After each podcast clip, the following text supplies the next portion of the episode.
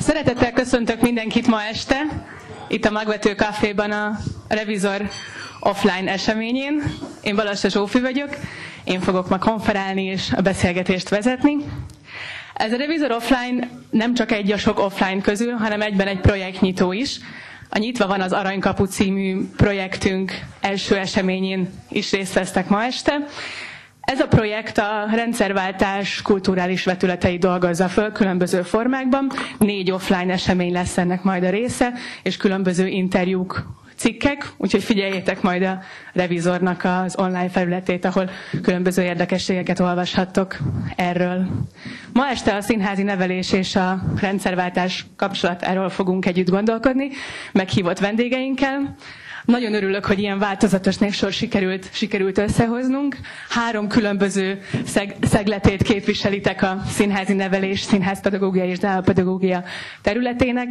Három különböző strukturális rendszerben dolgoztok, és három különböző személyes élményetek lehet a rendszerváltásról. Hadd mutassam be a vendégeinket. Najdold Júlia, az Örkényköz műhelyvezetője, színházpedagógus, Ek Júlia, a Toldi Ferenc Gimnázium magyar és drámatanára, drámapedagógus és a Pázmány Péter Katolikus Egyetem oktatója, Takács Gábor, a Káva Kulturális Műhely alapítója és művészeti vezetője. Egyik alapítója és művészeti vezetője. Rögtön vágjunk is bele. Uh, ahogy hallottátok, projektünk címe, nyitva van az aranykapu. Ennek van egy olyan, olyan beleértett tartalma is, hogy azt feltételezzük valahogy, hogy a rendszerváltás után a határok megnyitásával és más folyamatok változásával Magyarországra pozitív tendenciák áramolhattak be az új politikai rendszernek köszönhetően, viszont ez csak egy hipotézis. Mit gondoltak ti erről, hogy történt ez a ti szakterületeteken, és milyen, milyen hatását érzitek ma ennek a beáramlásnak, milyen nemzetközi példák példák jutottak el hozzánk 89 után. Kérlek a mikrofonba, beszéljetek ott, azt tudjátok felvenni. Gábor? Ja, így, jó. Hát akkor inkább csak megnyitnám a... Először is jó estét kívánok mindenkinek, sziasztok! Um, hát akkor csak megnyitnám a, a, a sort. Uh, valószínűleg ennél a kérdésnél talán inkább csak kiegészíteni uh, tudjuk egymást. Um, Hát ugye én a, a színházi nevelés területéről vagyok itt, ezen belül, hogy, mert hogyha ha az egy közös nevező az itt ülők számára, hogy a színházi nevelést azt jelenleg egy ilyen gyűjtő fogalomnak tekintjük, akkor ugye azon belül egy nagyon speciális műfaj, tehát a réteg műfajon belül egy még rétegebb műfajnak vagyok a képviselője, vagy módszernek, ez a, gyerekkori nevén TI-nak, Seattle Education előadásoknak hívott műfajnak a, a, a, az egyik e, reprezentánsa talán a, a kávakultúrás műhely. E, és ugye ezt a területet ismerem talán közelebbről, igen, és de hát, hát hogyha az a kérdés, hogy a rendszerváltás környékén milyen folyamatok érkeztek, hogy milyen példák érkeztek Magyarországra, akkor ugye ez engem bennünket nagyon konkrétan érint, hiszen a, a most ugye egyet visszaugorva, tehát hogyha azt feltételezve, hogy a rendszerváltás nem egy ilyen egy konkrét időponthoz kötjük, ha, hanem mondjuk ott valahol a 80-as évek vége, 90-es évek elején még így belefér az értelmezésbe, akkor ugye e, a, konkrétan az a műfaj, amivel e, mi is foglalkozunk, e, az ugye 1992-ben indult el az első magyarországi TI csoport, kerekasztal, Gödöllőn, ezt megelőzően a 90, 90-es évek legelején, 80-as évek végén volt lehetősége magyar drámapedagógusoknak megismerkedni közelebbről az angliai mintával, hiszen a TI az egy adaptáció, és így kerül be Magyarországra, úgyhogy ez mindenképpen egy, egy konkrét válasz a kérdésedre, hogy a, a TI-t azt ebbe az értelemben a rendszerváltás időszakában kapta Magyarország, hogy ez mennyire függött össze konkrétan a rendszerváltással, az, az, az, az, egy, az, egy, az egy nehezebb kérdés szerintem. Uh, ezt akár érthetjük úgy, hogy, hogy akkor pedagógusok Angliába elmentek, megtanulták a módszert, megismerték a módszert, és egy az egyben hazahozták és adaptálták? Hát szerintem e- ennél talán bonyolultabb lehetett a dolog, de ugye itt, itt már ilyen, jön a Hájó Kovács értelmezés, mert ennél a konkrét akciónál én nem voltam ott. De egy pár évvel később kerültem a közvetlen közelébe ennek a dolognak. Ugye itt volt egy konkrét angliai tanulmányút, ami részt vett tízegy néhány magyar drámpedógus. Hát az túlzás gondolom én, hogy megtanulták tíz nap alatt ezeket a dolgokat, egy nyilván találkoztak ezzel a módszerrel Angliában, és amikor a Gödön elindult a kerekasztal, ott is hát abba az, tehát az adaptációról beszélünk, tehát hogy valaminek az átvétele és egy lendülettel a magyarországi körülményekre való szabása is értendő ez alatt, és azóta meg nyilván az eltúlt, eltelt közel 30 év, majdnem 30 évben, ez nyilván nagyon sokat változott, tehát valószínűleg hát ez nagyon izgalmas lenne mondjuk a mai komplex színházi előadásokat összevetni a, a, a 90-es évek elejé előadásokkal, vagy éppen az 1965-ös első uh, TI előadással. Elsőre ez jutott, ez, ez, ez a konkrétum jutott eszembe, de ez egy nagyon nagy merítés, mert szerintem átpasszolom a Júlinak a mikrofont, mert ugye ha azt kezdjük el boncolgatni, hogy az, hogy miért kerülhetett egyáltalán be a, a, a TI adás Magyarországra, ugye nagyon sok előzménye van. A, az anglia és a cseh mintáktól kezdve, tehát a, a, a drámpedógia 70-es évekbeli magyarországi fejlődésén át nagyon sokféle hatás, akár a, a, a, a magyarországi alternatív és független színjátszást is említhetjük, szóval sokféle magyarázata van az, hogy ott ez, ez, ez elindulhatott.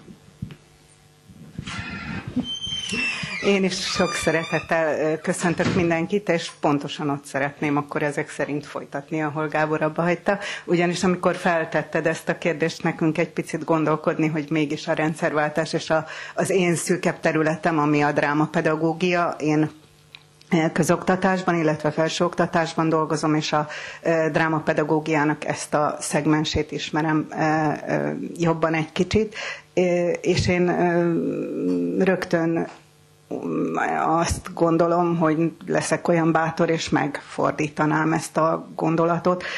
Szóval én azt gondolom, hogy nem a, a rendszerváltás hatott a drámapedagógiára, hanem egy picikét fordítva. Tehát, hogy a magyarországi drámapedagógiai mozgalmak, amelyek valóban, ahogy Gábor is említette, a 70-es évek elején már tetten érhetőek és meg találhatóak az országban, hozzájárultak ahhoz a viszonylag szabadabb és erősebb kulturális légkörhöz, amely aztán nyilván messze nem egyenesen, de mégiscsak valamilyen módon egyfajta szellemi nyitottság felé való törekvést erősített meg az országban. Nyilván az én tisztem már csak a hogy is mondjam, az életkorunk miatt is, hogy valamelyest számoljak erről az időszakról. A 70-es évek elején Pécset volt egy olyan nagyon-nagyon jelentős műhely, ez egyébként az országos diákszínjátszó találkozó volt, eh, ahol eh, évenként, nyaranként összegyűltek az ország legkülönbözőbb helyeiről a eh, diákszínjátszó vezetők és a csoportok is, és hát itt kerül arra sor, eh, ahogy először Mezei Éva először meséljen a Birminghami útjának a tapasztalatairól, és Debreceni Tibor pedig a prágai, a cseh és a szlovák élményeiről, és hát ezek azok az első hatások, amelyekkel ezt a fajta megközelítést először megismeri a magyar pedagógus közönség.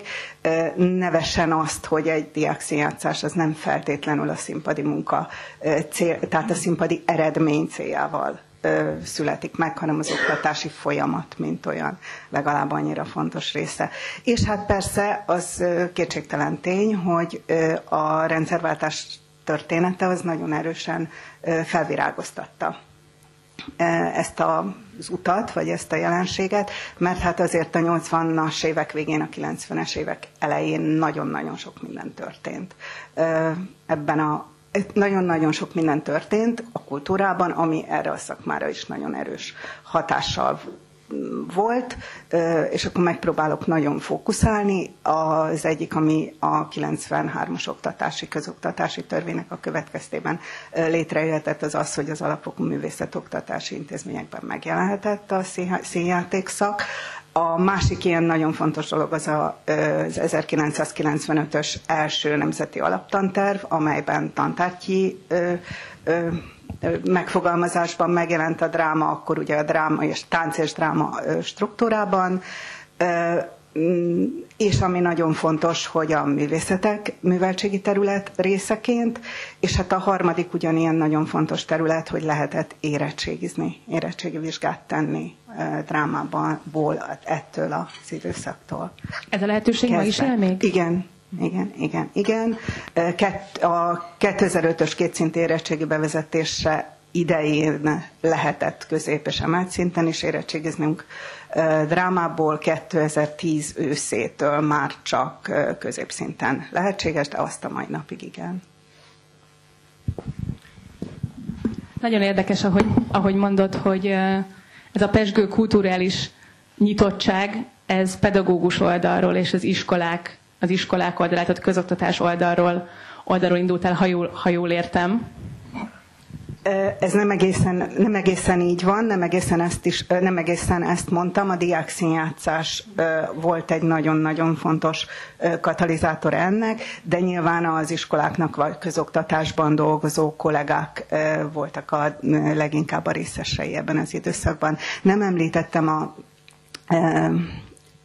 Népművelési Intézetet, amely nagyon fontos szervezője volt ennek a, ezeknek a, az ügyeknek ebben az időszakban, illetve az első képzések is a Népművelési Intézet keretei között zajlottak.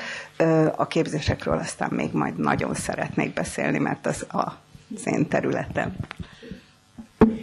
Jó estét! Hát nekem ez egy kérdés, amire nem tudom a választ, de hogy, de hogy szerintem pont ez az érdekes, vagy lehet, hogy ti jobban hozzá tudtok elszólni, hogy, hogy én ugye azért is vagyok itt, mert hogy a közszínházi rendszerbe dolgozom, és, és azt, hogy a rendszerváltáson ez a, ez a pesgő nyitottság, nem is kulturális nyitottság, hanem pedagógiai nyitottság, ez, hogy volt a közszínházakban, hogy én erről ne, nem, nem tudok olyan sokat. Tehát, hogy amikor 2010-ben volt ez, amikor előr a katonában elindult egy komplex nevelési program, színházi nevelési program, német mintára, de hogy ez kicsit olyan volt, mint hogyha, hogyha Ö, szóval valahogy egyszer csak így jött volna, de hogy ennek milyen előzményei vannak, az egy jó kérdés. Tehát én még emlékszem arra, hogy amikor én Berlinből hazajöttem, és az ott látott gondolkodásmódot, egyáltalán a színház társadalmi felelősségvállalásáról, a ifjúság felé való fordulásáról láttam, és, és akkor ugye már itthon is volt ilyen, és amikor elmentem az első ilyen szakmai fórumra, én emlékszem arra a, első kérdésre, amit nekem szegeztek, hogy miért gondolom azt, hogy ezt egy kőszínháznak csinálni kell. Tehát, hogy valahogy, valahogy nekem az volt az élményem, úgyhogy hogy tulajdonképpen úgy csatlakoztam ebbe bele, hogy tehát nem így organikusan, hanem egyszer csak elkezdtem ezzel foglalkozni, hogy mintha ennek nem lenne előzménye, vagy mintha ebből az egészből kimaradtak volna a kőszínházak, ami egyáltalán nem biztos, hogy tényleg így van. Tehát, hogy találtam már olyan ö, hiszem, egy 71-es cikket a színház folyóiratban, ahol, ahol máig releváns kérdések voltak arról, hogy, hogy miként kéne megszólítani az ifjúságot, hogy nem csak a kedvező bérletekkel, meg a közönség szervezéssel, hanem a cselekvővététellel.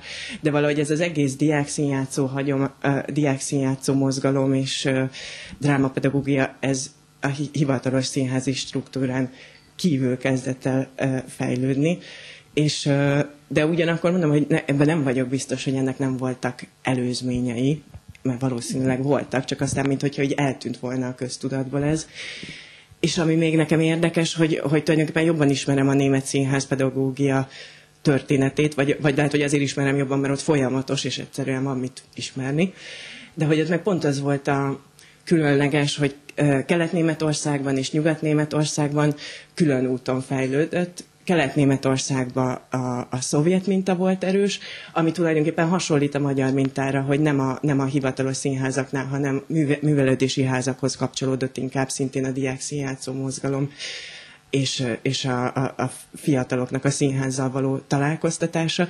Míg Nyugat-Németországban viszont pont a, a kortás művészetnek, a, a, meg a kortás színház művészetnek a, egyáltalán a nyelvezete és az, hogy a befogadóktól távol került, és volt ez a, ez a színházlátogatási krízis, hogy, hogy, meg ez a generációs szakadék, hogy, hogy nem voltak fiatalok színházba, tehát hogy pont ez a pánik volt az valószínűleg, ami elindította azt, hogy, hogy ezekben a színházakban nagyon komoly nevelési programok indultak el, és ráadásul nem, nem is ilyen adhok módon, hanem a Német Színházi Szövetség volt az, aki egy felhívást tett közzé, ez 71-ben volt, és konkrét javaslatokat fogalmazott meg, hogy hogy, hogy, hogy hogyan kell ehhez az egészhez hozzányúlni, és aztán a 80-as években egyetemi képzés kapcsolódott már hozzá, és ebbe, ebbe a felhívásba már nem csak az volt, hogy, hogy beszélgessünk a fiatalokkal, hanem konkrétan felszólították a színházakat arra, hogy vonják be az aktív színjátszásba a fiatalokat, hogy partnerként kommunikáljanak velük, és egészen pontos formai javaslatokat is tettek erre.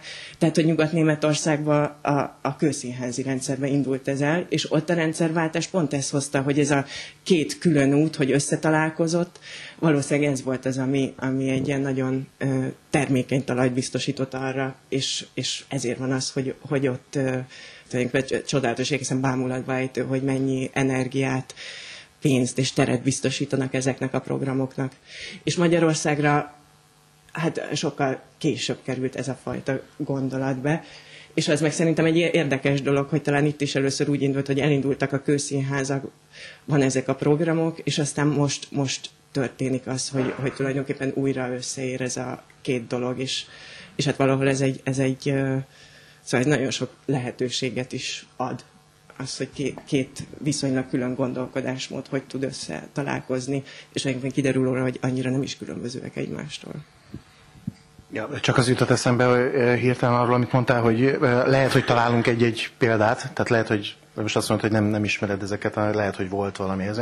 Szerintem sok mindenre találunk előzményeket, de tendenciákat biztos, hogy nem fogunk találni. Tehát az, arra szerintem itt emlékeznék, de majd lehet, hogy valaki is sikít a nézők közül, hogy ő máshogy tudja, de amennyire én a, a, akkor vissza tudok emlékezni, tehát az, hogy a magyar színházakban olyan típusú kezdeményezések tényleg mondjuk, ami bármilyen revelat, tehát hogy mondjam, valamilyen fontos szempontból hasonlít mondjuk egy mai Radnóti sörkényes katonás ilyen típusú programhoz, szerintem ilyen nem volt. Tehát szerintem ez az egy másik helyzet, hogy, hogy a, az, hogy a Magyarországon ez a típusú gondolkodás forma, amiről itt most beszélünk, ez egy ilyen űrletesen rapid utat járt be, és aztán egyszer csak valamikor a, valóban ott a 2010-es évek környékén volt egy hatalmas boom, aminek megint csak számtalan tényezője van, nem csak az, hogy a színházak megértek rá, hanem ilyen nagyon egyszerű hétköznapi dolgok, mint hogy pályázati lehetőségek kerültek előtérbe, amik szintén segítették ezt a területet.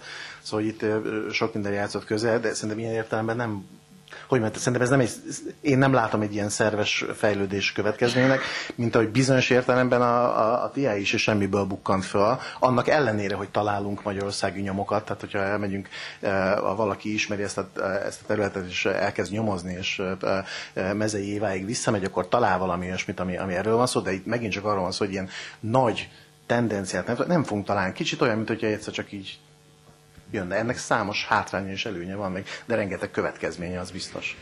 E, és még az az egy búcsó, vagy szóval ez egy, egy, egy gondolat jutott eszembe, hogy bizonyos értelemben azért valahogy azon a fejemben, hogy, hogy ez a tehát most mindegy, hogy a TI-t mondom, vagy egyáltalán ez a színházi formákat, e, e, e, abban az értelemben ilyen rendszerváltó műfajoknak gondolom, bármennyire is nagyképű megfogalmazás. Ez soha nem használtam ezt a fogalmat egyébként, de most, hogy e, erre a beszélgetésre kicsit át kell dolni a dolgokat, így be, beugrott ez, hogy, hogy hát az, ez egy ilyen alap dolog, hogy a, például ez a, ez a műfaj, amit most, amit most én képviselek, de valószínűleg amit mindannyian itt hárman képviselünk, azért olyan alapértékeket közvetít a résztvevők felé, amik egyértelműen azt segítik, hogy mondjuk egy, egy ország, amelyik éppen a demokratikus átalakulás útjára lép, azt ezek a típusú értékek, amik, amik a amiket a fiatalok kapnak például ezeken az előadásokon, foglalkozásokon, ez nagyon szorosan összefügg azzal, hogy milyen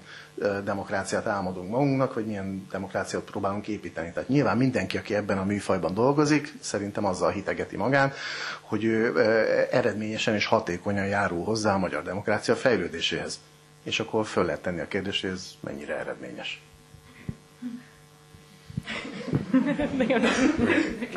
Hogy neked van mikrofon. Igen, nekem van sajátom.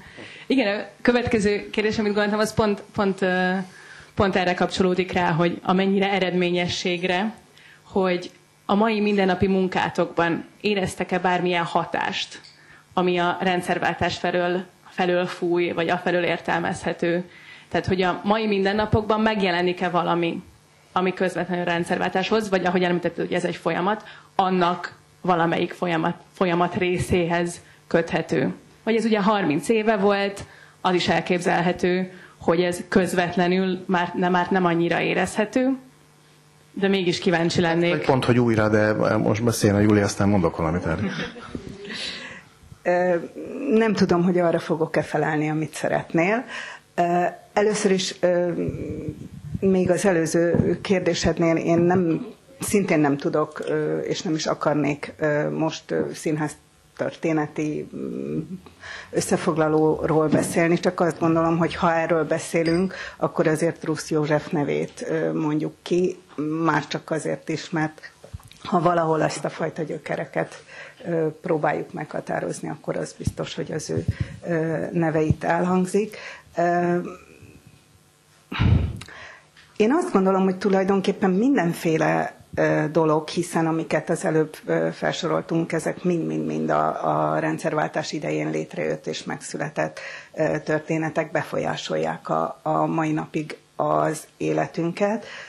Tehát foglalkozunk az érettségivel, meg foglalkozunk a, a, a képzések formájával is, de azt gondolom, hogy amit várnánk, tehát hogy egy ilyen szép lineáris építkezésnek volnánk itt a tanújavval, nem igazán, ezt nem igazán tudom megerősíteni.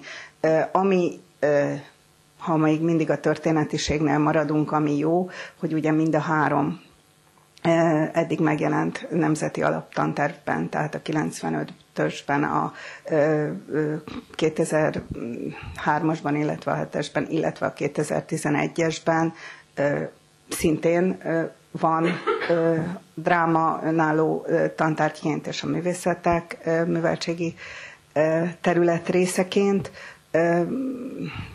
Egészen, egészen, hát azt nem hiszem, nem hogy meg igen. kell most ebben a pillanatban válaszolnunk ezt a kérdést. De hogy hogy az óraszámok mondjuk nem emelkedtek, vagy nem erősödtek mondjuk ebben a három napban, ezt azért meg tudjuk fogalmazni egyértelműen. Amiről még egy pár szót beszélnék, nem tudom, hogy itt van-e a helye a dialógusunkban, az az, hogy azért amikor ez, a, ez az rendszerváltás időszakában megjelent elég sok helyen ez a dolog, akkor azért felmerült az igény arra, hogy, hogy képezzünk tanárokat. És, és hát ez innentől kezdve pedig Adnai Katalinról fogok intenzíven beszélni, aki azt gondolom, hogy nagyon hamar átlátta a képzések szükségességét, és hát ő volt az első, aki, és már megint megelőzöm a rendszerváltást a 80-as évek közepén, Zsolnai professzor úr EKP tantervéhez megcsinálta a színjátéktárgynak az elsőtől 12. évfolyamos tantervi anyagát, ami tulajdonképpen az első, igaz, hogy közoktatáson belüli tanterv volt, de hát a 90-es években indult a Színház és Filmművészeti akkor még főiskolán az első drámapedagógiai szakirányú továbbképzés, ahonnan egyébként a mai szakmánk szerintem mindannyian gyökeredzünk, tehát akinek van Magyarországon szakirányú diplomája van, az a legtöbben itt szereztük ezen a Gabnai Katalin által vezetett szakirányú továbbképzésen. Kati nagyon hamar átlátta azt is, hogy szükség lenne a szakos tanárképzésre és a, az általános tanárképzésben a drámapedagógia megjelenésére is. Nagyon-nagyon sok felesleges próbálkozása, vagy elutasított próbálkozása volt ezzel kapcsolatosan. Én, én még egy gondolatot bedobnék, ami, hogy mondtad ezt, hogy nem figyelhető meg tendencia, és ezt megint csak feltételezem, de azt gondolom, hogy azért máshogy van az egy, egy felnőtteknek szóló színházban, meg a gyerek és ifjúsági színházakban, szóval hogy lehet, hogy ott azért ezt könnyebb felfedezni, amiről mivel hogy nem, nem dolgoztam ilyen helyen, meg hát én akkor még kisgyerek voltam, úgyhogy nem, nem tudok erről konkrétan beszélni, de feltételezem, hogy ott azért ez uh, talán máshogy van, és ott, ott uh, inkább felfedezhető valami folyamatosság. Simán lehet, de én szerintem itt hagyatkozhatunk a, a közönségre, a résztvevőinkre. Nekem nincs ilyen emlékem, tehát, tehát akkor voltam 18-19 éves, rendszeretes idején, színházba jártam már, felnőtt színházba jártam, semmi ilyesmiről nem hallottam, de simán lehet, hogy elkerülte valami a figyelmemet. Válaszoljunk erre a jelen, hogy, hogy mondtad, hogy, hogy a napokban, tehát hogy a jelen, minden napjainkban jelen van-e a, igen, igen, egy másodperc múlva csak Jaj, Gamnai Katalin kapcsán, említése kapcsán hosszan leveleztem vele a, a mai esemény előtt, és a, a, egy részletet felolvasnék az egyik levelezésünkből. Azt mondja, hogy amíg az általános nevelőképzés gyakorlati anyaga nem tartalmaz drámapedagógia alapokat, nincs minek örvendezni. A drámaóra kiválóan alkalmas a szabadság és a fegyelem megismerésére és gyakorlására.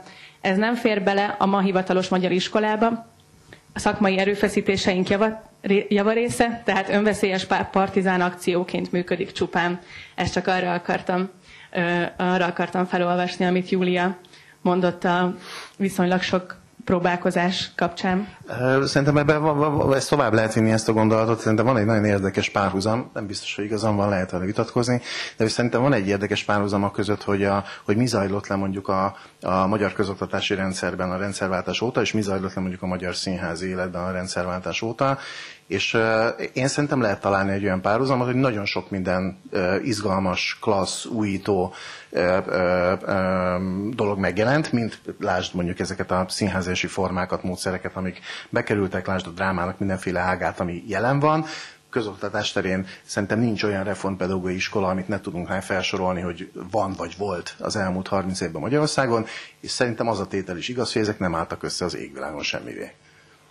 Tehát ezekben nem lett rendszer ezek megmaradtak egy javarészt ilyen szigeteknek, a közoktatás területén ugyanúgy, tehát el tudjuk mondani az éppen ugye bedarálásra kerülő Waldorfokat, meg az összes többit, a montessori a Rogersen át bármit, és szerintem nagyjából ugyanez lekövethető a, a, a, a színházi világban is, hogy azok az igazán újító, nagyon izgalmas kísérletező színházi alkotók, azok sem hogy mondjam, tehát értek, ma ezeknek az újítóknak egy része vagy külföldön van, vagy már nem dolgozik, vagy mit tudom én. Tehát, hogy, hogy nem, nem, nem, nem állt össze ez egy ilyen, mondjuk a magyar színházi kultúrát és rendszert megváltoztató, nem tudom, folyamattá, nem, állt össze, nem álltak össze ezek a szigetek, mint ahogy nem álltak össze a, a magyar közoktatásban sem ezek a reformpedagógiai kezdeményezések, nem álltak össze koherensé. Van, igen, szigetek vannak. Ez egy kicsit a, a, csak most a, a, a Kati mondatár, azt nem tudom, hogy önveszélyes partizán akciók ezeket művelni, ez már egy, ez már egy életfilozófiai kérdés, akkor rá kéne kérdezni, hogy mi az Isten csinálok 30 éve, de hogy, hogy, hogy, hogy de, de szóval, hogy e, ehhez szerintem, szóval ebben szerintem van, van, van, mondom, nem muszáj ezzel egyetérteni, de szerintem nagyjából ez van. Én azt gondolom. És azt se látod esetleg strukturális változás lehetőségének, hogy ezek a programok bekerültek a kőszínházakba, ahol mondjuk, a, ahol mondjuk az anyagi fenntarthatóság vagy a finanszírozás sokkal kevésbé, sokkal kevésbé kérdés, mint mondjuk a, mondjuk a független szférában, vagy a civil szférában? De, de, de, de tehát hogy mondjam, tehát én lehetőséget rengeteg látom, hogy alapvetően tök pozitív beállítottságú vagyok, tehát hogy tehát Isten mentse és siránkozásba forduljak át, tehát ez, ez nem egy eh, panasz akart lenni, szerintem ez egy, ez egy helyzetjelentés, az egy helyzetjelentésem, de az, hogy az elmúlt uh, uh, szerintem egy nagyon komoly löketet kapott az elmúlt időszakban ez a terület. Tehát, hogy előtte borzasztóan, vagy olyan, nagyon izgalmasan sokrétű Magyarországon mind a dráma, mind a színházésnek, minden ágad, elképesztő gyakorlata van az elmélet, lehet, hogy picit le van maradva, de a, a gyakorlata szerintem egészen fenomenálisan izgalmas.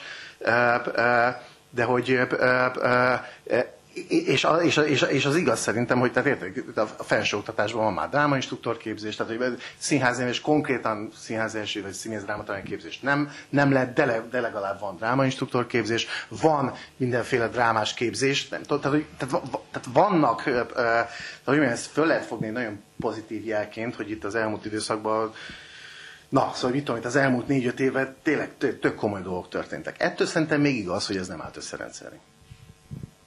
összerendszerni. Mi kellene ahhoz, hogy ez, csak így kiegészítve azt a gondolatmenetet, amit Gábor elkezdett, hogy mi kellene ahhoz, hogy ez összeállhasson rendszerré?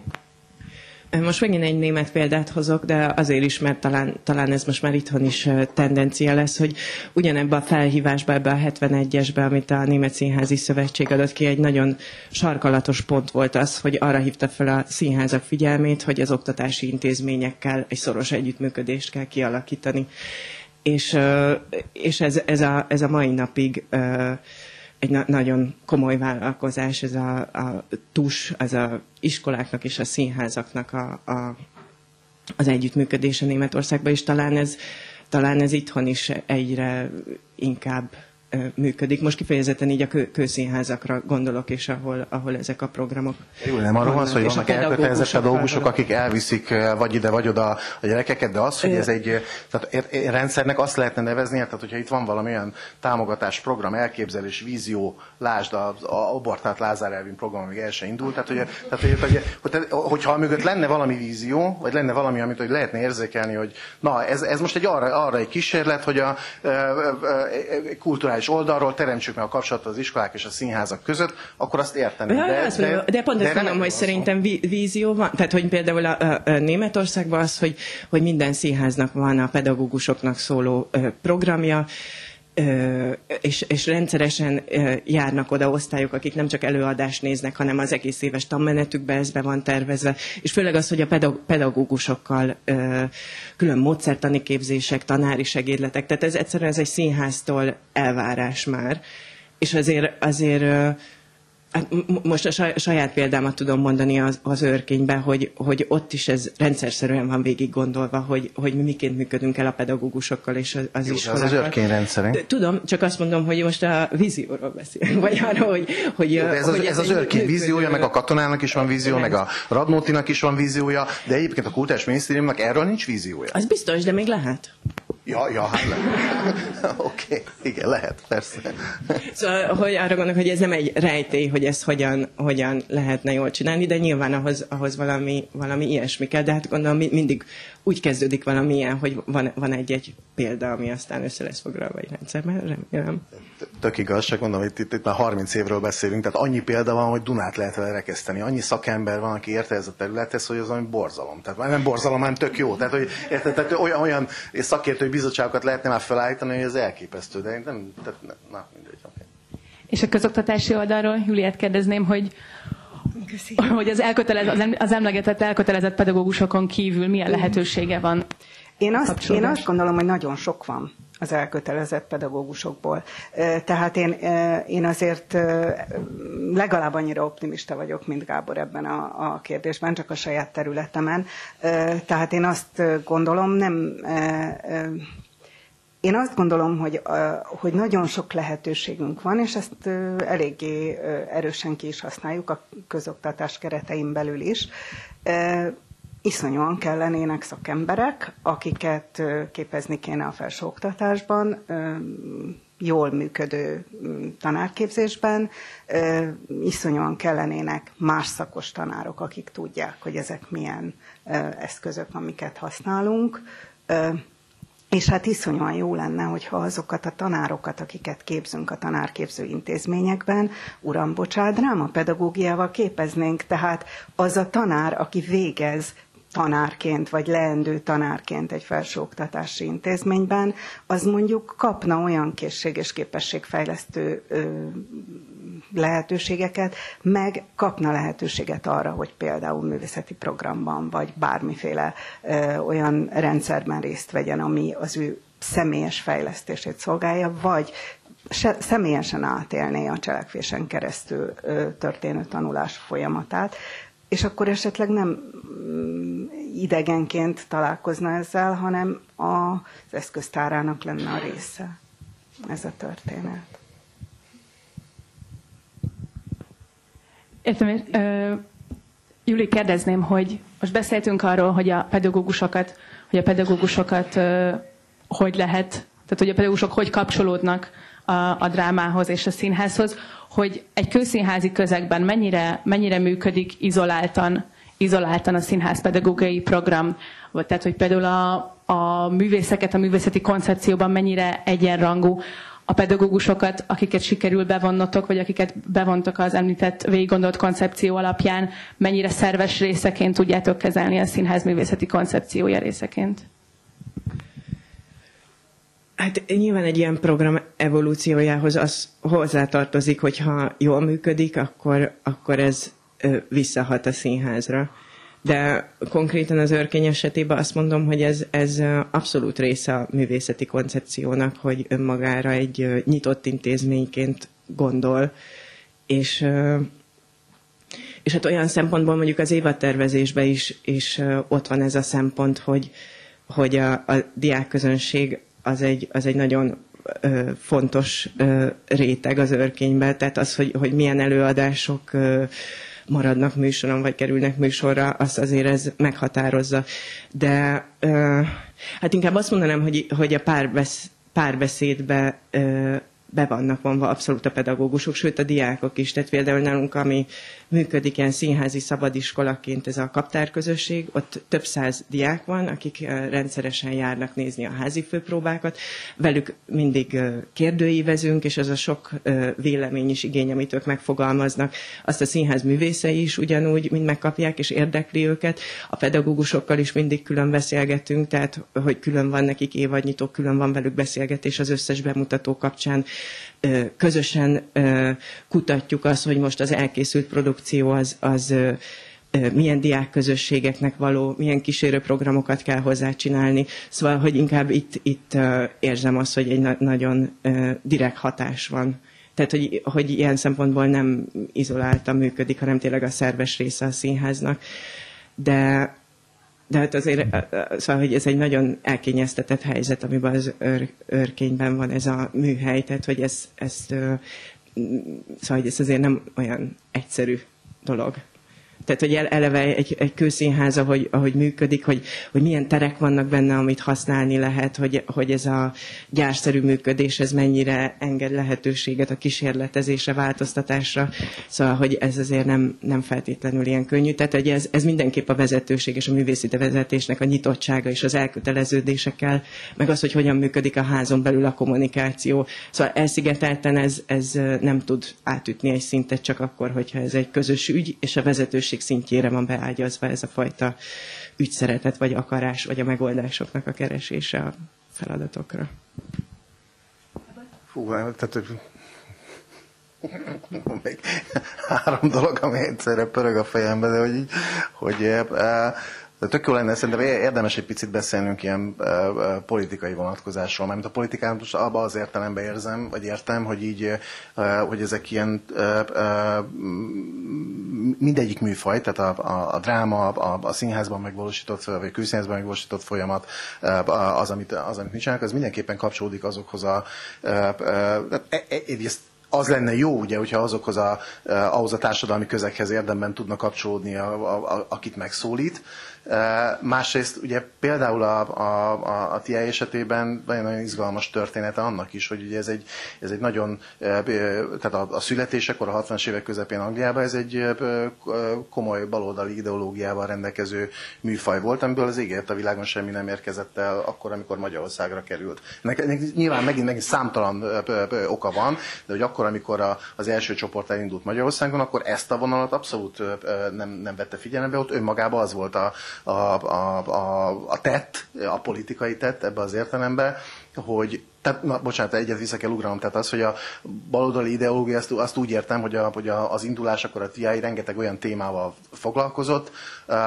amit ma itt Magyarországon a társadalmi színház, politikai színház, közösségi színházak hatókörébe látunk, tehát hogy elkezdtek olyan kényes társadalmi problémákkal foglalkozni, egyenlőtlenségekkel, igazságtalanságokkal, amik az akkori angliai társadalmat mozgatták. És hogy azt mondom, hogy amikor 90-es évek elején ez elkerült Magyarországra, akkor itt az volt a, tehát nem ezek a témák kerültek be, a, a, a, ebbe a műfajba, tehát nem ezekkel a témákkal kezdett foglalkozni, hanem önmagában az volt a politikai tett, hogy a gyerekszínház területén hozott valami egészen brutálisan újat, Hát azt egyszer csak kitette oda a középre azt, hogy itt lehet nem csak beszélni, meg játszani a, a, a nézőknek, hanem velük együtt lehet gondolkodni, őket résztvevőké lehet tenni. És még tovább megyek, tehát én, én nagyon hiú vagyok, nem magamra, hanem erre a műfajra. Tehát azt gondolom, hogy az a két csoport, amiben volt szerencsém működni az elmúlt 30 év során, a kerekasztal és a káva, szerintem bődületesen sokat tett azért, hogy ma Magyarországon 2019-ben beszélhetünk erről a színes palettáról, hogy itt van közösségi színház, színház, itt van. Társadalmi színházi kezdeményezések vannak, hogy itt, hogy itt az interaktivitás és a, a, a részvételiség, mint olyan, az elkezdett egy ilyen beszélhető fogalommá válni, ez nem valami UFO fogalom, mondjuk, mint volt 20 évvel ezelőtt, hanem hogy van miről beszélni. Nem azt mondom, hogy ezeket mi szültük, de hogy szerintem ez nagyon sok szerepe volt például a, ennek a két színházási csoportnak abban, a magas előadás számával, az elért iskolákkal, ennek a hatásával, az elért fiatal szakemberekkel, szóval ez egy, szerintem ez egy nagyon komoly hatás. És az, az meg egy külön történet, hogy, hogy ez ma már több olyan programprojekt van, ami, minthogyha elmozdulna már azok felé a nagyon kényes, nagyon éles társadalmi problémák felé, amik ma körbevesznek bennünket. De ez 30 évvel ezelőtt nem volt. Nem, nem, biztos, nem is biztos, hogy kellett. Biztos, hogy lehetett valamiről akkor is beszélni, csak ott elég volt az a feladat, hogy egyáltalán behozni valami új megközelítést például a gyerekszínházi vonalra, hiszen ez alapvetően gyerekeknek szóló, vagy fiataloknak szóló műfaj. Ez volt az első, de aztán még két dolog eszembe jutott. Viszont, hogy kicsit folytatnám ezt Na. a gondolatot, amit mondtál, mert hogy engem igazából most ez érdekel a legjobban, hogy a, a nyitásnak, meg a részvételnek ez a szintje, amiről te beszélsz, hogy ez befér a közszínházi keretek közé. Mert ugye az, hogy, az, hogy uh, ifjúsági Befér. csoportok, és hát szerintem is, vagyis valamint, hogy jó lenne, mert ugye az, hogy előadásokhoz kapcsolódó programokat csinálunk, vagy ifjúsági csoportok vannak a színházban, arról azért viszonylag könnyű meggyőzni a, a színházat, hogyha van rá lehetőség, keret, stb. De az, hogy, az, hogy ennyire komolyan vesszük -e a, a színháznak a társadalmi felelősségi állását, és az, hogy egy közszínháznak közösségi térként, fórumként kell működni, hogy ez a város színháza, és hogy minek ad terepet, az, szóval szerintem ez az igazán érdekes kérdés, hogy, hogy például létrejöhetnek-e TI előadások egy színháza, lehetnek-e aktuális, itt is mosthoz kapcsolódó témák, vagy akár közösségi színházi, közösségi alkotó módszerek, mert azért a hagyományos színházi működéstől ezek nagyon messze igen, vannak.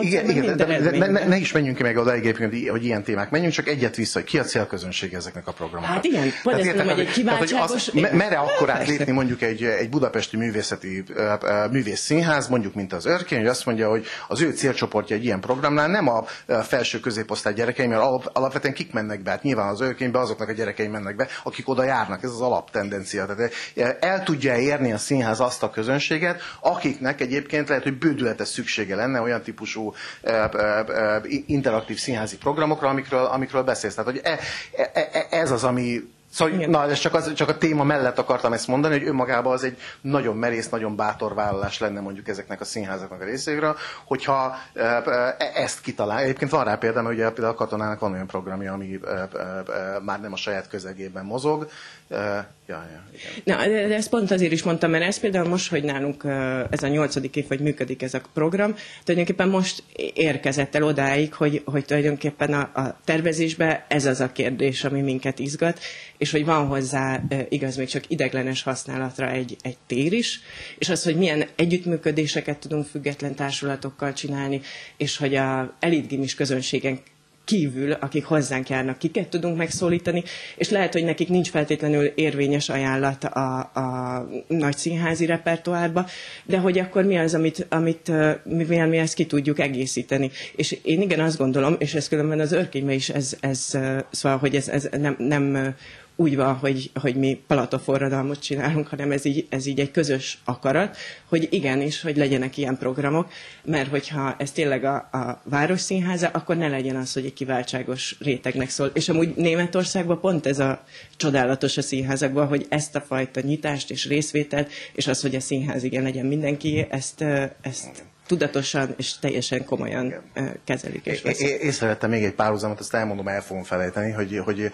hogy, hogy a, a, a, a magyarországi történetben, tehát a, a színház és magyarországi történetében, ezt te is mondtad, Gyuri, hogy az elején óriási szerepe volt a, a közművelési intézményeknek. Tehát az első csoport az Gödöllön a művelési házba kezdte a, a működését, a Káva a, a Marcibány téren kezdte el a, a, a működését. Tehát, hogy ott, ott, ott, ott, volt egy lehetőség arra, vagy szóval, hogy ez nagyon izgalmas, hogy nem, nem szín színházaktól indult, mondjuk ugye Angliában speciális színház kezdte el ezt a dolgot, hanem hogy, hogy egy közönvedési intézmény.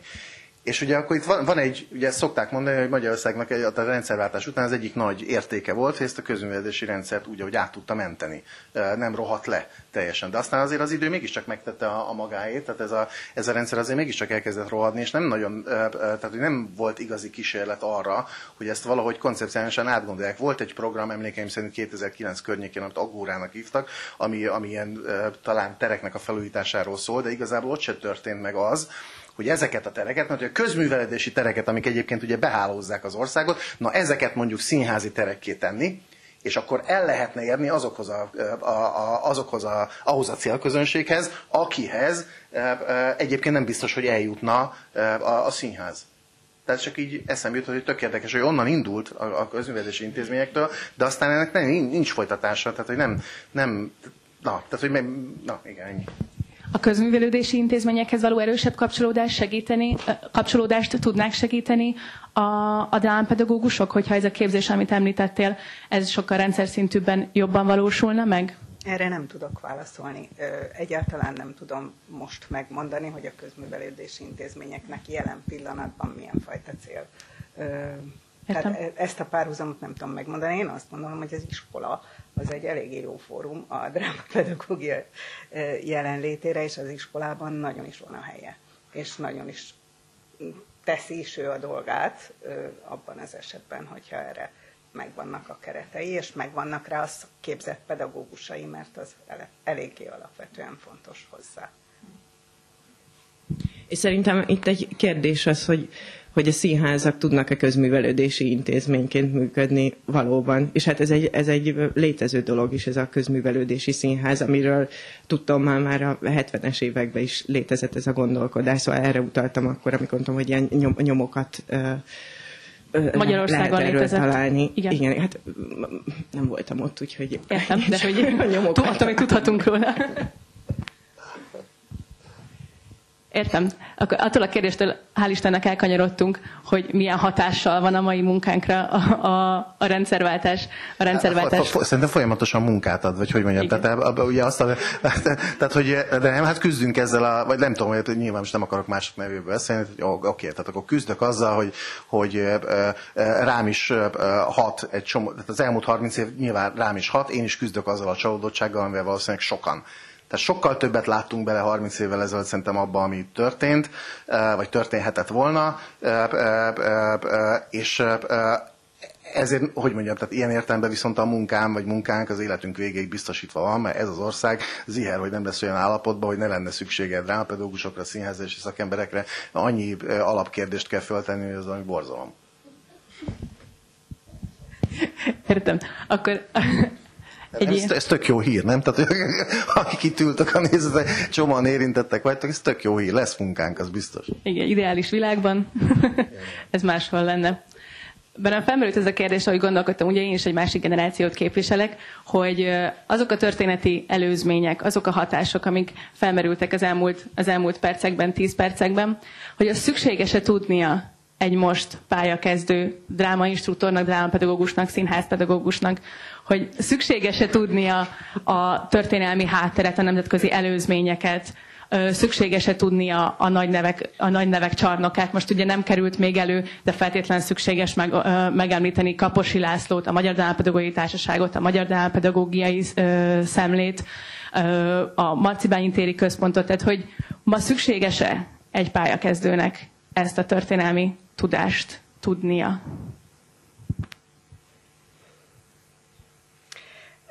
Én azt gondolom, hogy azért szükséges tudni, mert az ember mindig tudja a gyökereit. Tehát könnyebb építkezni úgy, hogyha az ember tudja a gyökereit. És nem csak tudja, hanem ismeri is. És tudja, hogy azokból mit tud megtanulni, és mit tud továbbvinni, vagy mit tud beépíteni saját magába. Ez a mi szakmánk, ez ez borzasztó színes, illetve megint ezt a... Tehát nagyon örömtelűen, örömtelien színes, uh, ahogy ezt itt a Gáborral együtt, igen, itt uh, megpróbáljuk megfogalmazni. Uh, és azt gondolom, hogy pontosan az a csodálatos benne, és hát én ezt nagyon iparkodom tanítani is az egyetemistáimnak, uh, hogy egymásnak ellentmondó tehát mm, annak idején ezt el is mondtam, hogy sok mindenkivel fognak itt találkozni, és egymásnak ellentmondó állításokkal is fognak találkozni ezeken az órákon. Ez egyáltalán nem baj. Válasszák ki azokat, amelyik vagy amelyek számukra fontosak, és építkezzenek azokból, és találják meg önmagukat ezeknek az alapoknak a, a felépítésével. Igen, kell tudni a gyökereket, azért kell tudni a gyökereket, hogy táplálkozni lehessen belőlük, már adom is. Mondjad, mondjad. Hogy én személyesen tudok válaszolni, hogy én úgy kerültem bele a, ebbe a szakmába, vagy az örkénybe is, hogy Berlinbe éltem, és én tulajdonképpen ezt ott tanultam meg, és amikor hazajöttem, akkor ezt elkezdtem csinálni, de hogy amíg addig fölnőttem, tehát egész gyerekkoromban engem az egész színházi nevelés, drámapedagógia totálisan elkerült, tehát én soha életemben nem találkoztam semmi ilyenre, mondjuk vidéken nőttem föl, de mondjuk ez nem mentség erre, de hogy ott valahogy ez nem voltak ilyen dolgok. Egy fontos kérdést vethet fel. És hát igen, és hogy, és hogy én ugye hazajöttem, amit ott láttam, és nekem az egy akkora flash volt, hogy itt mennyi minden van, és még folyamatosan tart ez, hogy, ahogy egyre több mindent megtanulnak, szóval, hogy, hogy persze, tehát, hogy ez iszonyatosan hasznos. És pont amit mondtál, hogy, hogy néha ellentmondó törekvések, egymással vitatkozó dolgok, de hát, hogy ennél, ennél jobb nincs, mint hogy az ember a saját dolgait megtalálja, mint hogy, hogy sok ellentétes dologgal találkozik. És ráadásul ez is nagyon jó, hogy az ember azt gondolja, hogy hú, ez a kérdés most mennyire aktuális, és rátaláltunk, meg nem tudom, és aztán kiderül, hogy ja, húsz éve pont ezen vitatkoztak. Szóval, hogy kár is nem megnézni, hogy ott mire jutottak az emberek, mert azért lehet, hogy sokkal előrébb lehet jutni, hogyha használjuk már az eredményeket. Szerintem megkötésekkel igaz ez. Tehát, hogy, ö, tehát tehát bizonyos értelemben a, a magyarországi drámapedagógia, színházelés, új színházi műfajok, amikről beszélünk, az egy, az egy nagyon gyors fejlődésen ment keresztül. Bizonyos értelemben viszont lehet nyomasztó 30 év súlya. Tehát el tudom képzelni, hogy aki ma elkezd ezzel foglalkozni és tanulni, azt agyon nyomja, hogy már mennyi minden van. Tehát hogy ezt valahogy úgy kéne, hogy ne, ne kösse meg az alkotói szabadságát. Tehát ez akár drámával foglalkozik, akkor is, ugye ez legalább annyira művészet, mint amennyire pedagógia. Tehát hogyha a, a, drámatanári munkát is így tekintjük, akkor ott is lehet bénító az, hogy, hogy, hogy mennyi mindent kéne tudnom ahhoz, hogy én egyáltalán belevágjak abba, hogy akkor most megcsináljam az első drámafoglalkozásomat, az első előadásomat, az első programomat.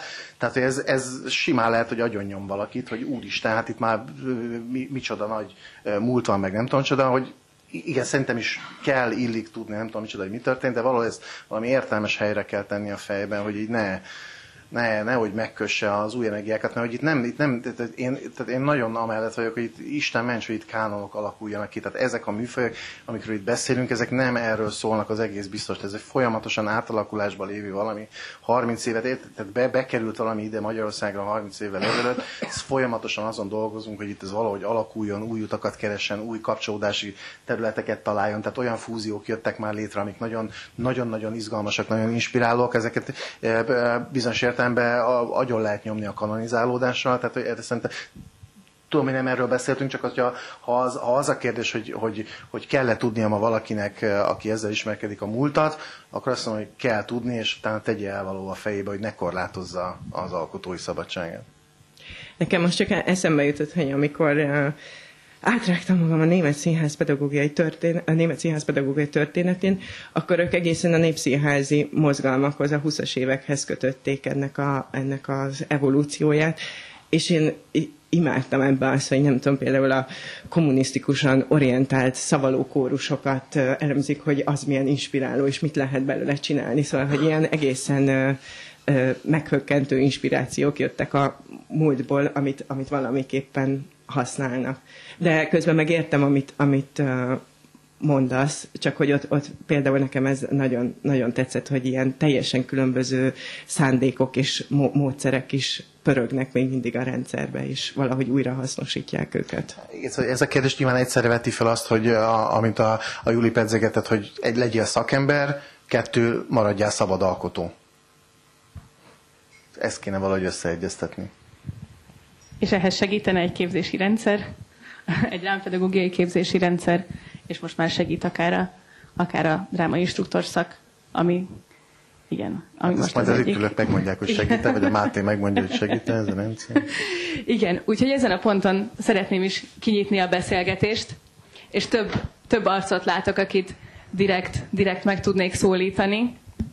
Először is azt hiszem szeretném megszólítani a már emlegetett kerekasztal jelenlévő képviselőjét, Zsuzsát, akitől azt szeretném kérdezni, ez ilyen nagyon személyesen érdekel, hogy a ti mindennapi életetekben ez az elsőség, ez a leghosszabb hagyomány, ez jelente valamit? Mármint, hogy előkerül-e? Bocsánat, a mikrofont muszáj, hogy...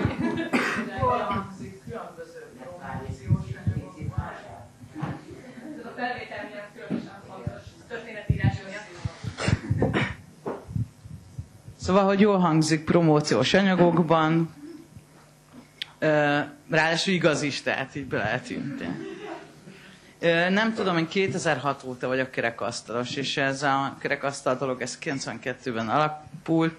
Én nem voltam, illetve hát jelen voltam tulajdonképpen, de csak mint egy ilyen kibic, vagy nem tudom, így nézegettem ezt a TI dolgot.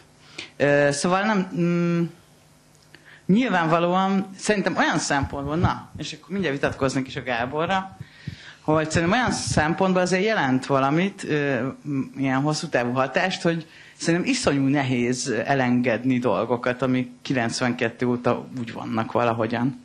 És, és én szerintem Kölmen Gábor, hát tök érdekes, amit mondasz erről a szabad legyél művészileg, és közben azért legyél szakember de hogy, hogy ez az érzésem, hogy nagy felelősségünk van abban, és szerintem ezt a, megakadályozza a 30 éves múltunk, hogy, hogy elengedjünk szabályokat, vagy, vagy hogyha valaki csinál egy tök más műfajt, akkor arra így azt lehessen mondani, hogy azt a, nem azt mondjuk, hogy júj, júj, hát ez szakmailag megalapozatlan, és ott az bénázás. Tehát, hogy én, én szerintem nem vagyunk ebben eléggé felelősségteljesek, ezt próbálom. Én, én persze igen, de hogy aki 92 óta csinálni, nem viccelek, de hogy tényleg ez, ez iszonyú nehéz szerintem.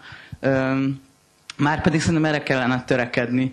Tehát, hogy az, hogyha valaki csinál egy teljesen másik típusú színházi nevelési előadást, mint amit mi csinálunk, vagy nincs neki drámás. Tehát, hogy én, én a saját kollégáimtól hallom, főleg az ilyen öregektől, mint, a, mint én meg a Gábor, vagy ez a Gábor meg én, hogy jaj, jaj, hát nincs, ne, nincs neki izé a ilyen papírja. Nem, nem ezt mondjuk, hanem, hogy nincsen. Nem, nem elég... tényleg nem ezt mondjuk, szerintem ez tök fontos. Nem, azt mondjuk, nem, nem elég szakmai, de szerintem nem de nem, nem, nem, is a szakmai. Tehát érted, ez egy tök kényes dolog. Tehát olyan, olyan, mint a pedagógus, emberekkel dolgozunk. Tehát te is, én is láttunk valószínűleg az életünkben pont elég olyan előadás, pont elég olyan programot, amikor rosszul nyúl valaki, hogy nem az, hogy rossz kérdést tesz fel, mert egy rossz kérdéstől lehet, hogy nem dől össze a világ. De azért itt e, emberi lelkekkel dolgozunk egy fontos probléma körül e, e, mégiscsak arról van szó, hogy elnyerjük valaki tök idegennek. Ugye ennek a műfajnak a egyik jellegzetessége, hogy adott esetben teljesen idegen emberek esnek be ezekre az előadásokra, foglalkozásokra, és hirtelen abban a helyzetben találják magukat, hogy idegen felnőttek, én iszonyatosan kemény, nehéz témákkal kapcsolatban kérdezik az ő véleményüket. Miért mondjam el? Miért kezdjek el játszani? Hát ez egy iszonyatosan nehéz. El kell nyerni a bizalmát és ezzel a bizalommal őrületesen könnyű jégre csúszni, vagy visszaélni vele. Tehát, hogy Isten ments, hogy ezt megkérdőjelezem, hogy ez, hogy ez tehát, hogy mondjam, tehát nem hiszem, hogy arról van szó, hogy a, az műfajokra ne lennénk nyitottak. Hát pont ez a sokszínű paletta, amiben ti magatok is beletettétek a magatok új, új műfaját, például a Vita Színházzal, hát ez, ez bizonyítja, hogy itt igenis van lehetőség arra, hogy, hogy szülessenek műfajok. Ettől még szerintem egy minimális szakmai minimumot kutya kötelességünk, legalább annyira kutya kötelességünk megkövetelni, vagy sugalmazni, hogy hogy mi az értesz, hogy elmondani, hogyha valami nem jó, mert hogyha ha nem mondjuk el, hogy nem jó, akkor honnan fogja megtanulni magától? Ebben nem hiszek. Én nem hiszem, hogy tudom minden esetben, hogy mi a jó, meg mi a nem. Ja, én sem, persze. Hát a De saját tapasztalatom. Én meg azt mondom, hogy nekünk, akik öreg guruknak számítunk, és a rendszerváltás hagyományai élnek a fejünkben, hogy nekünk nagyon könnyű belecsúszni abba, hogy azt gondoljuk, hogy, hogy mi, meg, mi megmondhatjuk. És szerintem ez egy csomószor káros. Mint ahogy van egy csomó program, ami káros nyilván, és azt érdemes megmondani annak, aki csinálja, hogyha úgy látod, de még abban sem biztos, hogy igazad van. Szóval szerintem inkább, vagy nekem inkább ez jut erről eszembe, hogy hogy, hogy, hogy szerintem pont, és most már tényleg abban a korban vagyunk, hogy most már jöjjenek a 20 évesek, és álljanak neki dolgoknak, és hogy szerintem nem vagyunk elég inspiratívak ebből a szempontból, és szerintem ez egy baj. A, hát az, en, annak, hogy mondjuk nem jönnek a fiatalok, és nincs másik tíz csoport, aki mondjuk ezzel a területtel foglalkozna, ez nem csak, szerintem nem csak a mi hozzáállásunkon múlik, hanem hogy azok a feltételek, amiben mondjuk a kerekasztal vagy a káva el tudott indulni 1992 vagy 97-ben, azok milyen szinten állnak fel 2019-ben. Tehát ma, hogyha valaki nem projekt módon, projektrendszerben gondolkodik, hanem ennél messzebbre akar tekinteni, hova, hova, hova nézzen? Hát egy, egy, egy, egy bejáratott független színház sem lát tovább fél évnél, egy évnél, és akkor már ezért... De én nem, nem társatokról beszélek, hanem programokról, projektekről. A programok esetében is, tehát a, a, a, annak is kell valami tábla, tehát hogyha valaki elkezd fiatal szakemberként ezzel gondol, foglalkozni, tehát javítsatok ki, itt ültek egy páran. Én azért, én biztosan várnék valami távlatot. Nem tíz éveset, de ugye három éveset azért már le, lehessen látni. Tehát esélye nincsen ma, szerintem szerintem. Jó, különben, tehát, hogy én egyáltalán nem erről beszélek szerintem, amit te mondasz, Gábor, de mindegy, nem érdekes, majd összehallgatjuk és elemezzük. De amit ennek kapcsán meg még szeretnék mondani, amit most a Gábor felvetett, hogy én nekem, amikor azt mondja valaki, hogy rendszerváltás és színházi nevelés, akkor az jut eszembe, hogy hogyha nem lett volna rendszerváltás, akkor nem tudnak egyesületek alakulni, és, és akkor, és szerintem a Kaposi Laci ebben iszonyú király volt, mert amikor megtörtént a rendszerváltás, akkor hirtelen három egyesületet is alapított, ami tök jó, nem, nem egyedül nyilván, csak most azért mondom őt, mert a háromhoz, mind a háromhoz ő kötődik, a Drámapet Társaságot, az OD-t, az Országos Diákszert Egyesület, ezt se felejtsük el, hogy az is hozzátartozik, és a, és a kerekasztalt.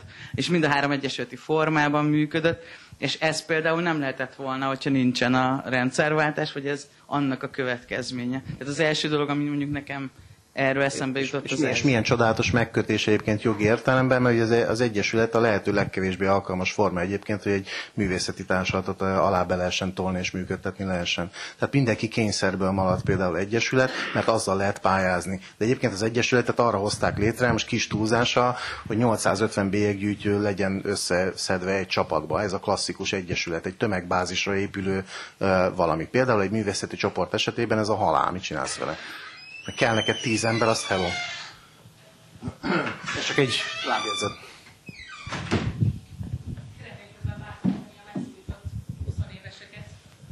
Szeretném közben bátorítani a megszólított 20 éveseket, szakmabelieket és nem szakmabelieket, hogy a rendszerváltáshoz való viszonyuk, ez a gazdag formai és, és szervezeti gazdagsághoz való viszonyuk, a 30 év történetéhez való viszonyuk, hogy alakul, vagy milyen gondolataik vannak erről, szerintem nagyon izgalmas lenne párat meghallgatni. Bátorítóan nézek mindenkire.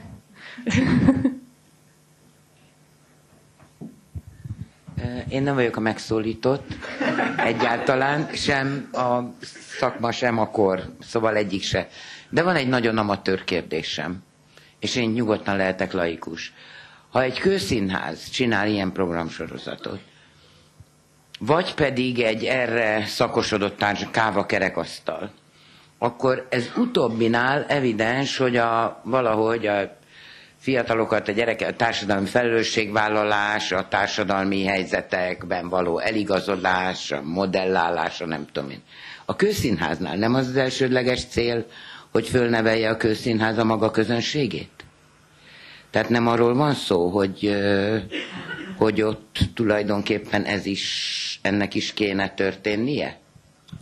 Hát ez biztos, hogy ebből a motivációból szoktak elindulni ezek a programok, tehát ez az első lépés, de hát aztán miután már jól működik egy ilyen program, akkor, akkor nem erről szól. Szóval, hogy ez nem, hogy mondjam, nyilván kapcsolatban van a közönségszervezéssel, vagy akár a, a marketing tevékenységgel, de hogy szerintem pont ez a kérdés, hogy ezt mennyire veszi komolyan a, a színház, vagy hogy mit jelent a közönség kinevelése, tehát milyen közönséget akarunk kinevelni, olyat, aki a színházra közösségi térként tekint, olyan térre, ahol magáról és a világról többet tud meg, mert ha így tekint magára a színház, akkor nyilván a programjára is így fog tekinteni. Szóval ez, ez már megint a művészeti koncepciónak a része, meg az, hogy a színház magát hova rakja.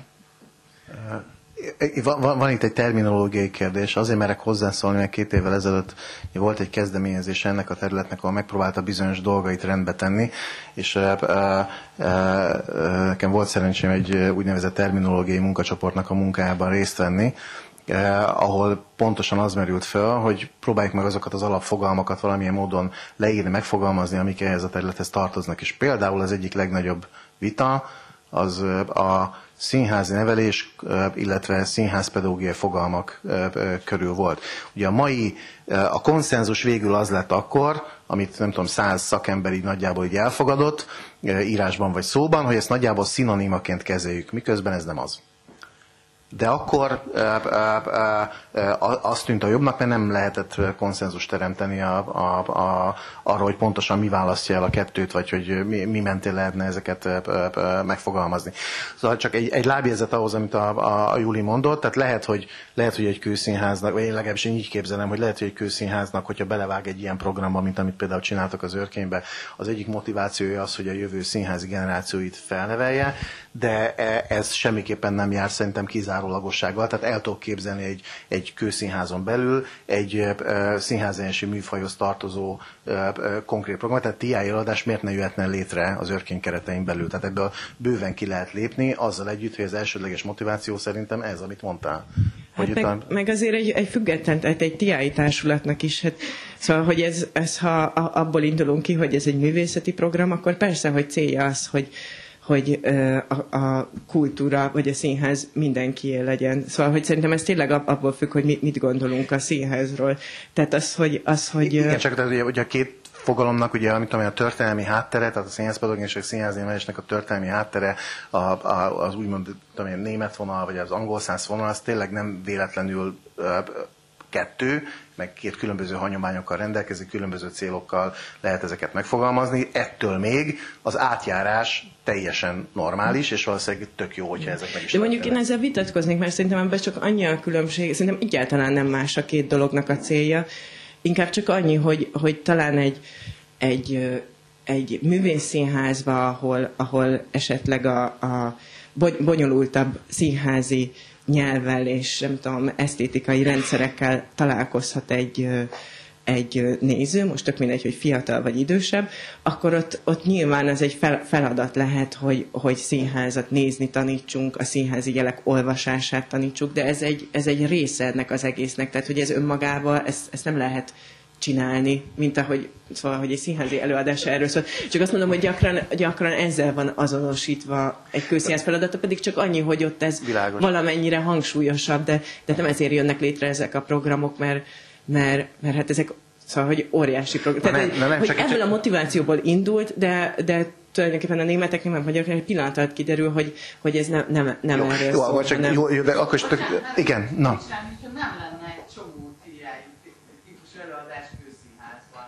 Ez Zalaegerszeg, Debrecen, egy csomó bárszínház, itt látok embert, rendezést ismerje. Szóval, hogy, hogy ez, ez nem igaz, hogy ez nincs, csak ezt akarom és nem, nem is mondta senki, hogy nincsen. Tehát pont, azt, pont, pont, pont azt erősítettük, hogy ez abszolút elképzelhető és működik. Ettől még az a felállás igaz szerintem, hogy radikálisan más helyzetben van, mondjuk egy kőszínház, mint egy független társulat, aki ezzel foglalkozik. Tök, tök máshonnan indulunk neki. Persze, hogy van. Ezzel kapcsolatban ja. hadd kérdezzem meg a Kolibri Színház munkatárs, Jevi Bíró Esztert, hogy a Kolibri kapcsán ez, ez hogy is van? Hű gyerekek. Na, van itt minden. Szuper. Gyevi Bíró Eszter, a Kolibri Színház munkatársa vagyok, és nem ez a legfontosabb szerintem, hanem, hanem hogy, hogy most együtt gondolkodunk ebben az ügyben. Ez, ez muszáj, hogy kimondatja velem, kimondassa velem azt, hogy teljesen mindegy, hogy honnan jöttem, és szerintem van valami alapvető ügy, amit nem mondtunk ki. Nem tévedés, és nem véleménykülönbség, hanem szerintem lehet, hogy mint ex-közgazdász, de hogy muszáj szerintem a struktúrából kiindulni. Szerintem ez marha fontos, hogy, a, hogy a, az, a mi célunk, tehát a céloknak például a felépítése, a struktúrája, az lehet sokrétű. Tehát lehet az a célunk, hogy kineveljük az őrkény katonaradnót, és stb. Lehet az a célunk, hogy társadalmi kérdéseket feszegessünk. Lehet, hogy az a célunk, hogy önmagunk is egy jó közösségként valamilyen példát mutassunk. Nagyon sokféle cél lehet, de a Kolibri Színház így az évi 350 foglalkozásával teljesen önzetlenül van jelen ebbe a dologba. Ezt higgyetek el, ugyanis mi nullától 18-ig mondja ezt Novák János, de nyilván nulla éveseket nem hoznak a színházba, tehát még fél évestől 18 éves korig fogadunk be fiatalokat. Mi biztosan nem azért vagyunk, hogy a kolibrinek aztán a felnőtt rétege visszajárjon, mert nincs felnőtt rétege. Tehát mi valóban azt tűzték tűztük ki elsődleges célul, hogy, hogy, hogy egy kommunikációs folyamatban, egy ilyen flóban legyünk a, a gyerekkel, és olyan társadalmi kérdéseket feszegessünk, ami őt is, meg minket is érdekel, mert sem mindegy. 19 színész van ebben a folyamatban, akik aktívan találkoznak és dolgoznak a gyerekekkel, és 5 vagy 6 színházi pedagógus attól függ, hogy Egerveri Gyuri mikor ér rá.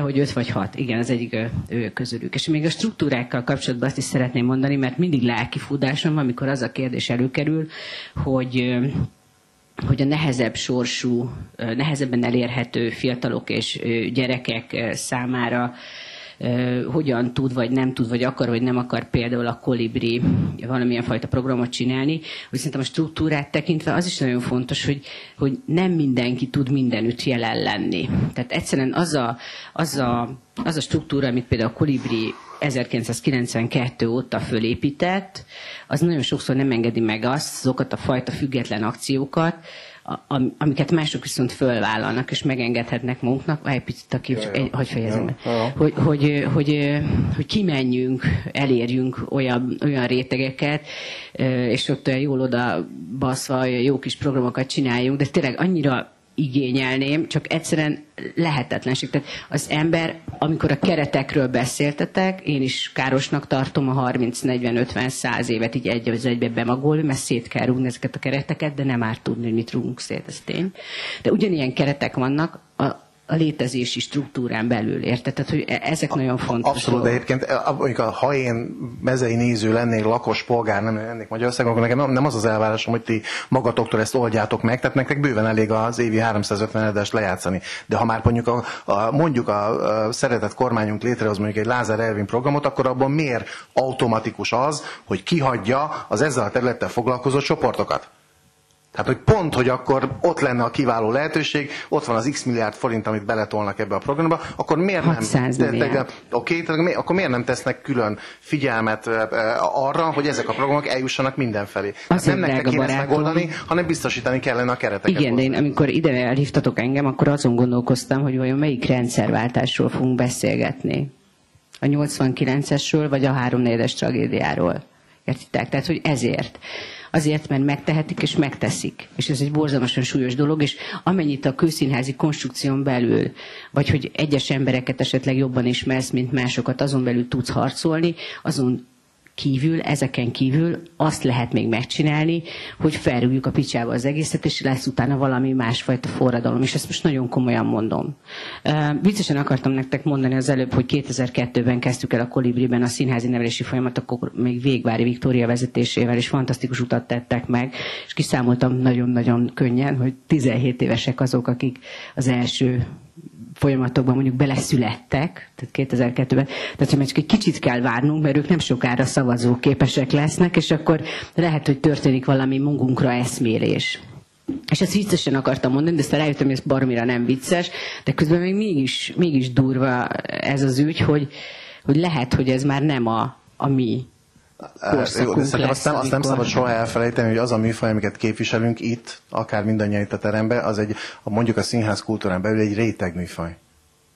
Szerintetek ez soha nem fogja leváltani a, a, a, azt a típusú polgári színházat, ami van Magyarországon. Most nem azt mondtam, hogy ez cél vagy nem cél, nem tudom, csoda. Ezt tudomásul kell venni. Ez sose fogja egy olyan számot elérni, egy olyan hatást elérni, ami uh, uh, Na, hogy mondjam, ez, miközben ezt mondom, közben a frusztrációt is ho- hozom magam, hogy, hogy ez a kérdésem, hogy ezt egy, pont egy cikkben így próbáltam megfogalmazni, hogy akkor számon kérhető-e magunkon, például az a fajta kudarc, sikertelenség helyzet, amiben mondjuk ma Magyarországon vagyunk, miközben ugye minden egyes előadásokkal azt hirdetjük, hogy, hogy plurális gondolkodás, hogy, hogy kritikai gondolkodás, hogy ö, ö, partnerség, hogy több szempontúság, vagy nem tudom csoda, ö, és akkor ugye azt várnánk magunktól, hogy na, hát itt már fölnőttek generációk, több ezer gyerek, meg nem tudom, csak részt vett ezeken az előadásokon, hát akkor csak kéne már legyen valami látszatja ennek, hát hol vannak ezek a szavazók, ugye nem tudom csoda, de közben mindig emlékeztetni kell magunkat arra, hogy ez akkor is réteg műfaj. Tehát ha minden számot összeadunk, akkor is olyan picik vagyunk, hogy jaj. Igen, csak amikor a színházi gondolkodásban az ember elfogadja ezt a réteg műfajt, és nem egyszer, nem kétszer voltam, hogy két-három napos workshop után odajött egy nagyon kedves tanítónéni, vagy kettő, vagy öt,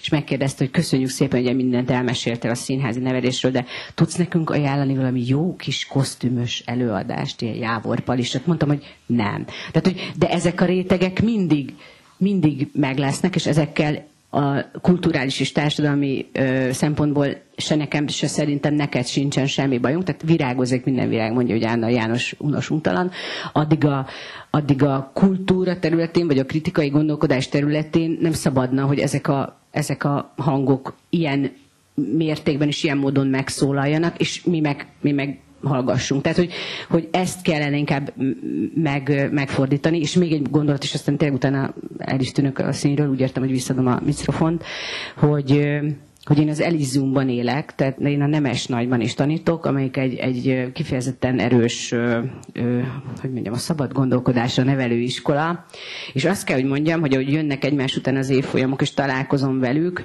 ö, igenis van van folyamat, higgyétek el, tényleg van. Egyre erősebbek, egyre kritikusabbak, egyre, egyre szabadabban gondolkodok, és előbb vagy utóbb ez biztos, hogy én is, én is Ez pozitívan. elefántcsorolni effektus ezt.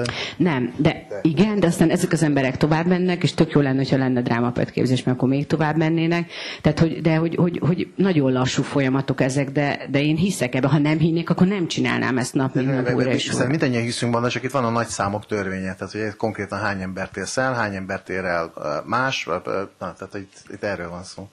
És, és még egy dolog, hogy a struktúra, hogy igenis kellene egy ilyen szerveződés. De hát erre voltak már azért ez a, a színházemelés.hu, az Asszitáz, amelyik nemzetközi, nemzetközi szinten és a Kolibri Központ tyában működve próbál ezek, ezekre, ezekre a kapcsolatokra építeni különböző projekteket. Csak az, hogy bocsánat, de tényleg szerintem a nyelvében él a nemzet, és a, és a problémáiban is él a nemzet helyzet van itt Magyarországon. Tehát, hogy, hogy amikor elindul egy jó kezdeményezés, az biztos, hogy 10-ből 8 ember valamilyen okból azt szétcsapja. De nem, Tehát, nem, figyelj, szerintem ezek tök pozitív dolgok voltak, amit az elmúlt 30 évben akár csak magunktól megte- megteremtettünk. Szerintem azt érdemes látni, hogy miután ez nem kapott semmilyen struktúrális támogatást, ezek törvényszerűen izé, dőlnek a saját kardjukba. Tehát érted, van, van egy csapat, aki ezzel foglalkozik, itt van, van nem tudom, több száz ember, aki lelkesen csinálja ezeket az előadásokat, foglalkozásokat, van egy szakma, amiről lehet beszélni, de ha az nem kap kellő támogatást, akkor ez egy idő után automatikusan egy ilyen magába izé forduló kígyó, nem tudom, hogy szokták ezt mondani, tehát ez tök törvényszerű, ez, ez, ez, ez egy ponton túl nem. Ha már, ha már te, te, te említetted a, a struktúrát, akkor tegyük ide a gazdasági részét, ez, ez, ezeknek a műfajoknak egy jelentős része tömény gazdasági ráfizetés. Hát ez egy, ez egy iszonyatosan drága dolog. Iszonyatosan drágát. Gondoljunk bele, izé, három ember vagy négy ember foglalkozik egy osztályi gyerekkel két órán keresztül, hát ki fizeti ezt meg? Tehát ez kell, kell a, kell a struktúrális támogatás. Ez anélkül nem megy, meg különben tényleg csak a vergődés van, hogy a Kaposi mondta az egyik, nem tudom, cikkben, hogy persze itt arra van energia, hogy itt a, a, a, a társulatok izé fölépítsenek valami repertoárt, és akkor e-mail hogy azt tolják és csinálják. Na de ahhoz, hogy itt fejlődésről, le, rendszerszerű fejlődésről, hálózatról, hálózatokról, újító energiáról lehessen beszélni, ami ne Isten hatással van mondjuk a magyar színházi kultúrára, ne Isten hatással van a magyar közoktatási kultúrára, az ami tök más lépték Az tök más lépték, és ezért rendkívül bosszantó ez a sokat emlegetett Lázár Elvin program például, de az egy lépték. Értitek? 17 milliárd forint az egy lépték. Azt fűzném ezt hozzá, hogy, hogy szerintem a színházi struktúrából adódóan, kicsit válaszolva az előző kérdésre is, szóval egy kőszínháznak tök nagy a felelőssége, ugye, mert hogy sokkal jobb helyzetben vannak az, hogy ö, nyitnak-e valóban együttműködések felé, vagy reagálva megint az előző kérdéssel, csak arra fordítják a meglévő kapacitásukat, mármint a nevelési program szempontjából, hogy, hogy a, az amúgy is meglévő ö, közönségüket, most gondolok itt arról, hogy a gimiseket, akik amúgy is jönnek, nekik csinálnak programokat, vagy esetleg a kapacitást, az energiát, vagy a teret, azt, azt ö, tehát ez arányok kérdése is. És uh, szóval, hogy ilyen szempontból ez szerintem egy, egy uh, fontos kérdés, hogy ebbe az egész ügybe mennyire vállalnak részt közszínházak, ahol, ahol ezért van egy potenciál és egy nyilvánosság, és, és uh, hát igen, lehetőség. Itt felmerült közben még egy kérdés? Hogy engem az érdekelne, amikor struktúrált dráma, pedagógia, szakember képzésről beszélünk, akkor mi az ideális, vagy mi a vágy, ha felsőoktatásra gondolok, tehát hogy ez intézményes formában bölcsésztudományi karon, pedagógia, pedagógus képzésben az ideális, vagy ha már itt felmerült a drámainstruktor képzés a, a Színművészeti Egyetemen, ami nem tudom, mennyire beszélünk erről, hogy, vagy mennyire tölti be azt a vágyat, hogy ők valóban ilyen szakemberek képződjenek ott, vagy mennyire volt egyáltalán ez kimondott vágya ennek a osztálynak az indulásakor. Tehát, hogy mi az ideális, mit szeretnénk, vagy pedig attól más struktúráltá válik, hogy egységes a módszertan, vagy egységes összefogó, akár kisebb kurzusok, workshopok, ilyen munkacsoportok, mint a káva képeznek ilyen szakembereket, vagy az lenne az ideális, hogyha egy egységes formában felsőoktatási intézményben erre sor kerülne? Nem is tudom, hogy kinek szól ez a kérdés. Ö, hát így arra fele nézek, igen. Elsőlegesen. Amiről én tudnék beszélni, az nyilván a pedagógus képzés, pedagógus és ha a pedagógus képzésről beszélünk, akkor annak nyilván a pedagógus képzőintézményekben van a helye, mert hol másút lenne. És nyilván legalább annyira fontos a szakos pedagógus képzés, tehát a, a dráma és színházismeret tanári szakos képzés, és legalább annyira fontos az, hogy az át, tehát, hogy bármilyen más tanári szak megismerhesse, tehát az általános tanárképzésnek is része legyen a drámapedagógia. Én azt gondolom, hogy a struktúra, hogyha ha válaszoltam én ezzel. Igen, tehát hogy az lenne az ideális, hogyha esetleg másra is a drámapedagógiai eszközökkel oktatnák a pedagógusokat. Ö, igen, valami Alapvetően. hasonlóról uh-huh. próbálok. Tehát magába a képzésbe is bele Így van. gyűrűznek. Így van. Értem. Így van. Hát nagyon... bocsánat, és szerintem ennek ez ö, a, az SZF-én működő szín, drámainstruktor képzést, ami hasonlóan egy kiváló képzés, teljesen független. Tehát az egyik pedagógus képzés, a másik pedig a saját szakterületére képez szakembereket. Én pont ezt, ezt akartam kiegészíteni, hogy ez szerintem attól vagy ami hasonlót akartam mondani, hogy attól függ, hogy kiknek szól az a képzés, és mire. Tehát ez egy annyira széles terület, hogy ezt így nem lehet mondani, hogy egy ilyen vagy egy olyan kell, mert, mert attól függ, hogy mi a cél. Tehát, hogy pont az a jó, ha ilyen is, olyan is van. Van olyan, ami pedagógusoknak szól, van olyan, ami művészeknek szól, van olyanok, akik kifejezetten ezen a területen akarnak dolgozni, és ugyanúgy az, hogy felsőoktatás, vagy egy továbbképzés, tehát, hogy pont az a jó, hogyha, hogyha többféle van, és az igényeknek felel meg. Akkor köszönöm szépen ezt a többször vitába, vitába forduló mai beszélgetést. Folytassuk egy sör vagy egy kávé mellett, és találkozunk a legközelebbi off események, eseményeken, amihez figyeljétek a Revizor Facebook oldalát. Köszönöm szépen, hogy itt voltatok, köszönöm nektek is. Köszönjük.